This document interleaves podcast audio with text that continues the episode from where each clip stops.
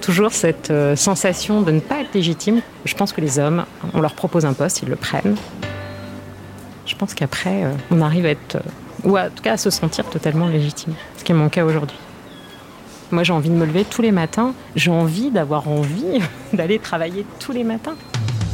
Bonjour, je suis Anne-Cécile Sarfati. Vous écoutez Sentez-vous légitime, le podcast qui met en lumière la réussite des femmes de l'APHP, l'assistance publique Hôpitaux de Paris. Aujourd'hui, je reçois Oriane Wagner-Ballon, qui est professeure des universités et praticienne hospitalière en hématologie biologique. Elle est également directrice médicale adjointe du département médico-universitaire de biologie pathologie. Elle a 47 ans, elle est mariée et mère d'une adolescente. Bonjour Oriane. Bonjour Anne-Cécile. Alors vous avez un parcours assez extraordinaire, euh, Oriane. Est-ce que vous auriez imaginé quand vous étiez une jeune fille ou même une enfant que vous auriez un tel parcours? Alors non, bien sûr. Même si je viens d'une famille de médecins, mon père était euh, médecin généraliste, mais euh, je n'aurais jamais imaginé ni faire de la biologie médicale, ni exercer à l'hôpital, qui est quand même très éloigné de, de l'exercice libéral, et encore moins à Paris. Donc non, je n'aurais pas imaginé. Vous veniez d'où? De Tours, de Touraine. Vous avez fait votre faculté de médecine à Tours et donc vous êtes arrivé à Paris à quel moment? Eh bien, au début de mon internat euh, de biologie médicale, en 1999. Voilà, après avoir euh, du coup euh, m'être séparée physiquement de mon futur mari, qui lui n'avait pas réussi l'internat et donc a, a, repris une année de révision chez ses parents. Il a eu l'internat lui après? Oui, brillamment. Il est cardiologue actuellement, mais il a pris un peu son temps. Alors vous faites de la biologie médicale, en quoi ça consiste exactement? Et puis comment euh, vous avez euh, décidé de vous orienter vers euh, cette discipline? Alors la biologie médicale, c'est en fait euh, ce travail qui est effectué dans les laboratoires pour faire euh, le diagnostic de différentes pathologies. Et l'hématologie biologique, eh bien c'est toute l'étude des maladies du sang et de la moelle osseuse. Donc par exemple, quand un, clinicien suspecte euh, une leucémie aiguë chez son patient, il va avoir des symptômes cliniques, mais c'est uniquement les biologistes comme moi qui peuvent euh, lui confirmer ce diagnostic. Donc il y avait toute cette dimension diagnostique et euh, qui me plaisait énormément dans cette euh, discipline. Bien sûr, je ne me prédestinais pas du tout à cet exercice et c'est en dernière année de médecine, lorsque j'étais en, en Touraine, je me suis rendu compte que je n'arriverais pas à exercer sereinement une discipline clinicienne, c'est-à-dire soigner des patients, euh, être capable de rentrer chez moi et de laisser tout de côté euh, pour me consacrer à ma famille. Je trouvais ça trop difficile. Sur le plan émotionnel et... Oui, même si j'ai vécu à ma connaissance, j'ai souvent euh, été euh, en grande réflexion à ce sujet, mais j'ai jamais euh, eu vraiment d'éléments traumatisants au cours de mes études médicales, de, des stages d'externe. On est confronté avec les patients, ça se passait plutôt bien. J'ai un relationnel, je crois, assez assez facile. Je pense que c'est vraiment un métier difficile et d'être voilà en biologie finalement vous êtes beaucoup moins exposé. Vous êtes un peu plus éloigné du ah, patient. Complètement, complètement. C'est pas vous qui faites l'annonce du diagnostic. Donc... Ni non plus la prise en charge thérapeutique. On est plus préservé, c'est sûr. Est-ce que vous avez eu des mentors dans votre vie professionnelle? Oui, tout à fait. J'ai eu euh, la chance, euh, donc lorsque j'ai commencé mon, mon, internat de biologie médicale en région parisienne, eh bien de passer euh, en troisième semestre dans le service d'hématologie biologique de l'hôpital Henri Mondor.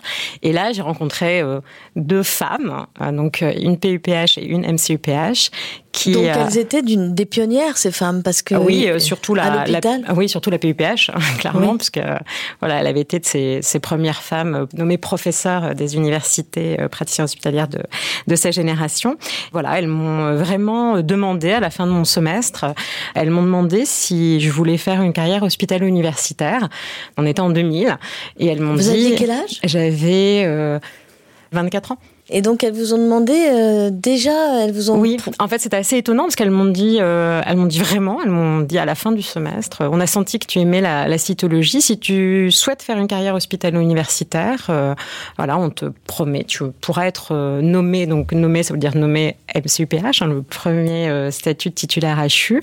Elles m'ont dit dans 10 ans. Donc j'avoue Dans que 10 ans. oui, c'était alors euh, quand on a c'est ça donc 24 ans, on est toute jeune. En plus, j'avais pas vu euh, le DS de biologie médicale est un petit peu particulier parce que vous passez dans différents stages et vous découvrez toutes les, les différentes disciplines de biologie médicale. Donc six mois après, je suis revenue les voir. J'ai dit ah, j'ai bien réfléchi. euh, je crois que j'ai envie de, de faire une carrière hospitalo-universitaire. Ça paraissait dingue comme ça en étant toute jeune interne. Et elles m'ont expliqué eh bien tout le parcours. Alors j'ai pas dit qu'après c'est forcément linéaire. Il faut donner de soi, hein, bien sûr. Mais elles m'ont expliqué. euh, où euh, voilà, il fallait faire un DEA. Je ne suis pas toute jeune, donc euh, maintenant c'est des masters de recherche, mais à l'époque c'était des DEA. Donc j'ai fait un DEA, puis après j'ai dû faire une thèse de sciences. Donc on fait un cursus parallèle, un cursus scientifique en parallèle de son cursus médical qu'on met en fait en, pause pour se consacrer euh, entièrement à temps plein une activité de recherche. Et puis après, après il y a un concours hein, pour être nommé MCUPH. On passe devant le jury du Conseil national universitaire. Donc j'avais la chance que ma chef MCUPH était membre de ce CNU, donc elle a pu me donner vraiment beaucoup de conseils. euh, donc ça a été vraiment très appréciable. Et euh, j'ai été nommée MCUPH en 2009. MCUPH. UPH, donc c'est maître de conférence des universités, praticien hospitalier. Donc c'est, euh, comme je vous le disais, le, le premier grade d'HU avant de pouvoir être promu PUPH. Et là, vous aviez quel âge Du coup, c'était combien de temps après? Bien du coup 2009, c'était dix ans après. Donc c'était vraiment euh, les voilà. 10 ans qu'elle vous avait 33 annoncé. ans. J'avais 30 bah, j'étais enceinte, en fait j'ai été nommée enceinte. Voilà, on veut dire que la, la nature euh, a fait euh, ce qu'il fallait pour que je sois enceinte euh, au moment où je le souhaitais. Le fait d'avoir été comme ça porté finalement par ces femmes, est-ce que vous pensez que c'est exceptionnel et que c'est ce qui a permis euh, Alors, exceptionnel. cette carrière excep- Ah oui, alors je assez pense que exceptionnelle aussi Oui, c'est d'ailleurs. assez exceptionnel. Euh, bon, je pense aussi, il faut se le dire, j'exerce une discipline qui est féminisée. Le, Oui, le- voilà, la biologie médicale. Ce qui n'est pas toujours le cas. Non, exactement. Euh, effectivement, la biologie médicale est une discipline où on croise à la fois des médecins biologistes et des pharmaciens biologistes.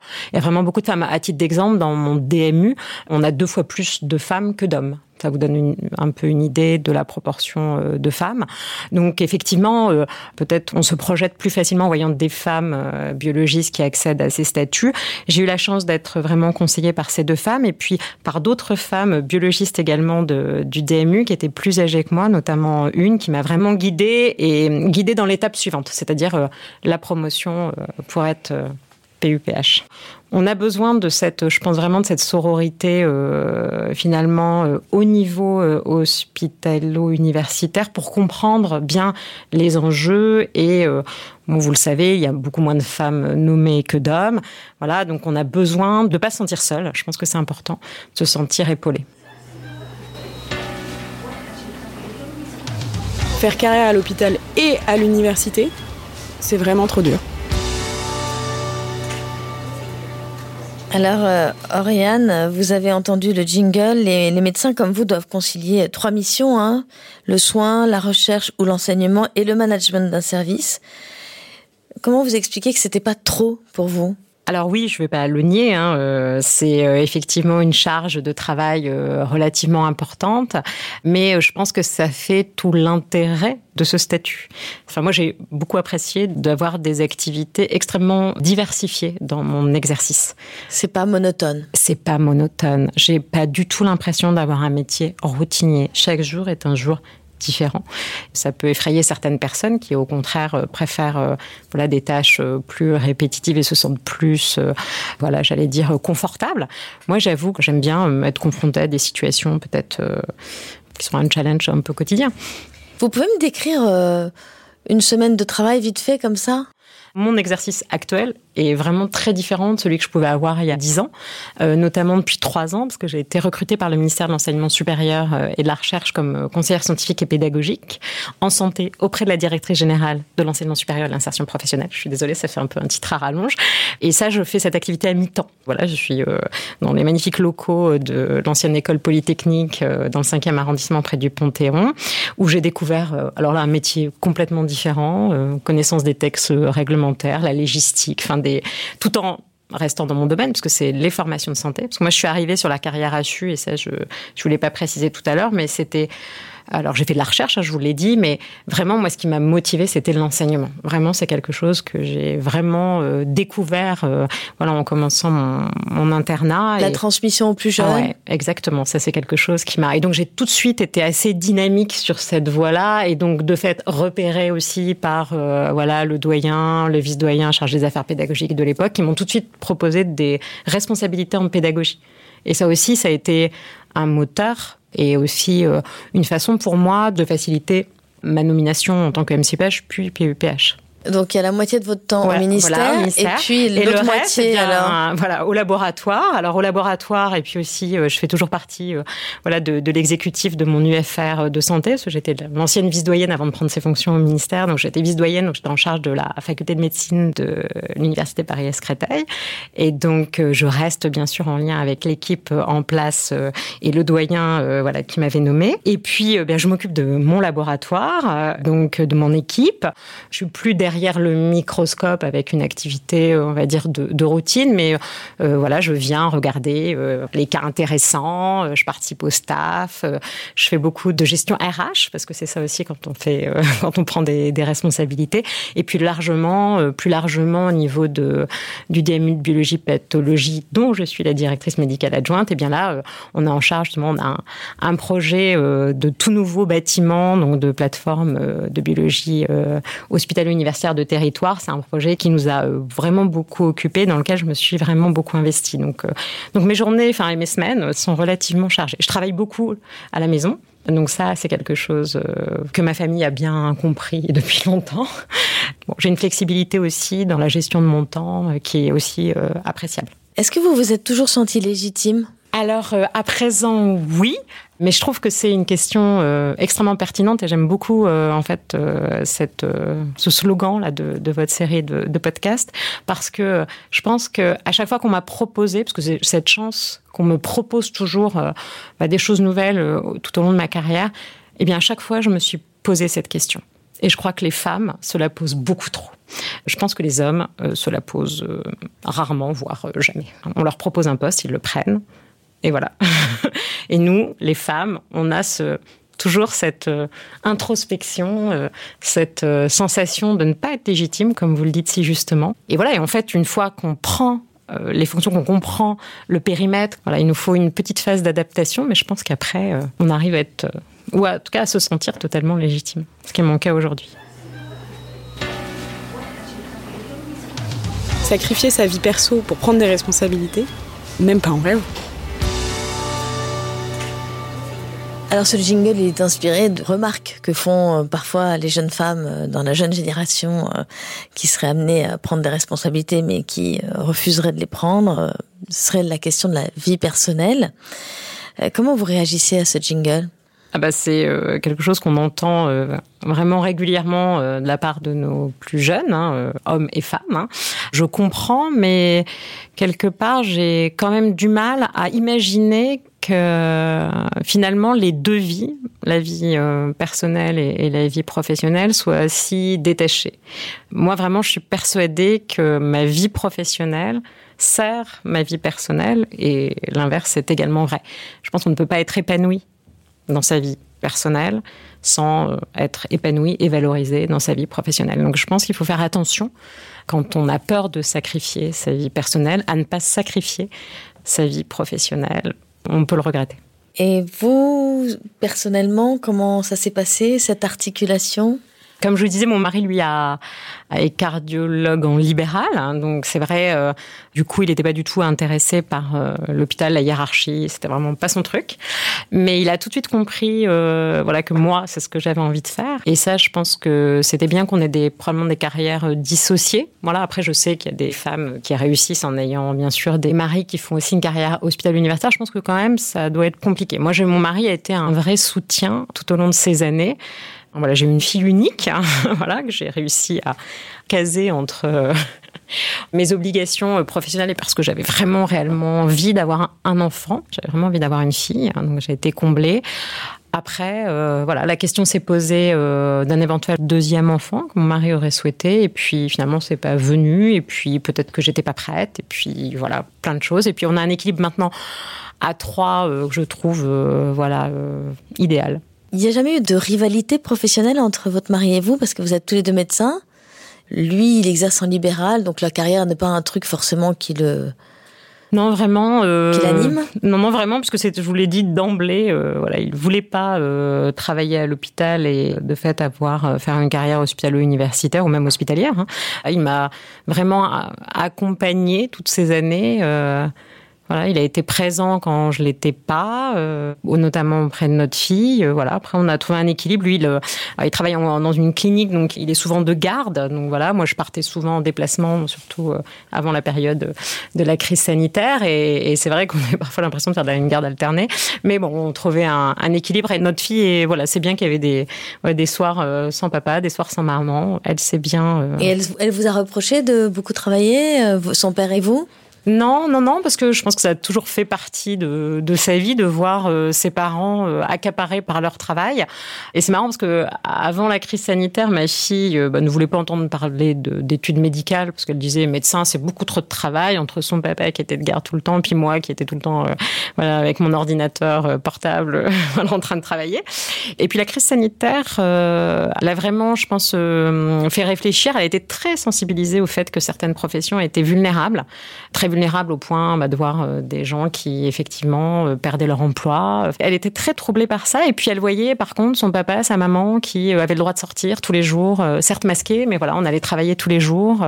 Bon, son papa a pu être filmé aussi à la télé parce que bon, voilà, les journalistes aiment bien les structures privées, donc voilà, il se retrouvait filmé parce qu'il est cardiologue dans un service d'unité de, de, soins intensifs cardiologiques, il était transformé bah, en, en réanimation, voilà, une unité Covid exactement. Et donc je pense que voilà, elle s'est dit finalement. Euh, papa et maman font certainement un métier intéressant. Et j'avoue, ce qui m'a fait très plaisir, c'est euh, quand je lui ai demandé, bon, alors qu'est-ce que tu veux faire plus tard euh, Et elle m'a dit, bah, maman, j'aimerais être comme toi. Ah, c'est génial. ça, c'est fierté.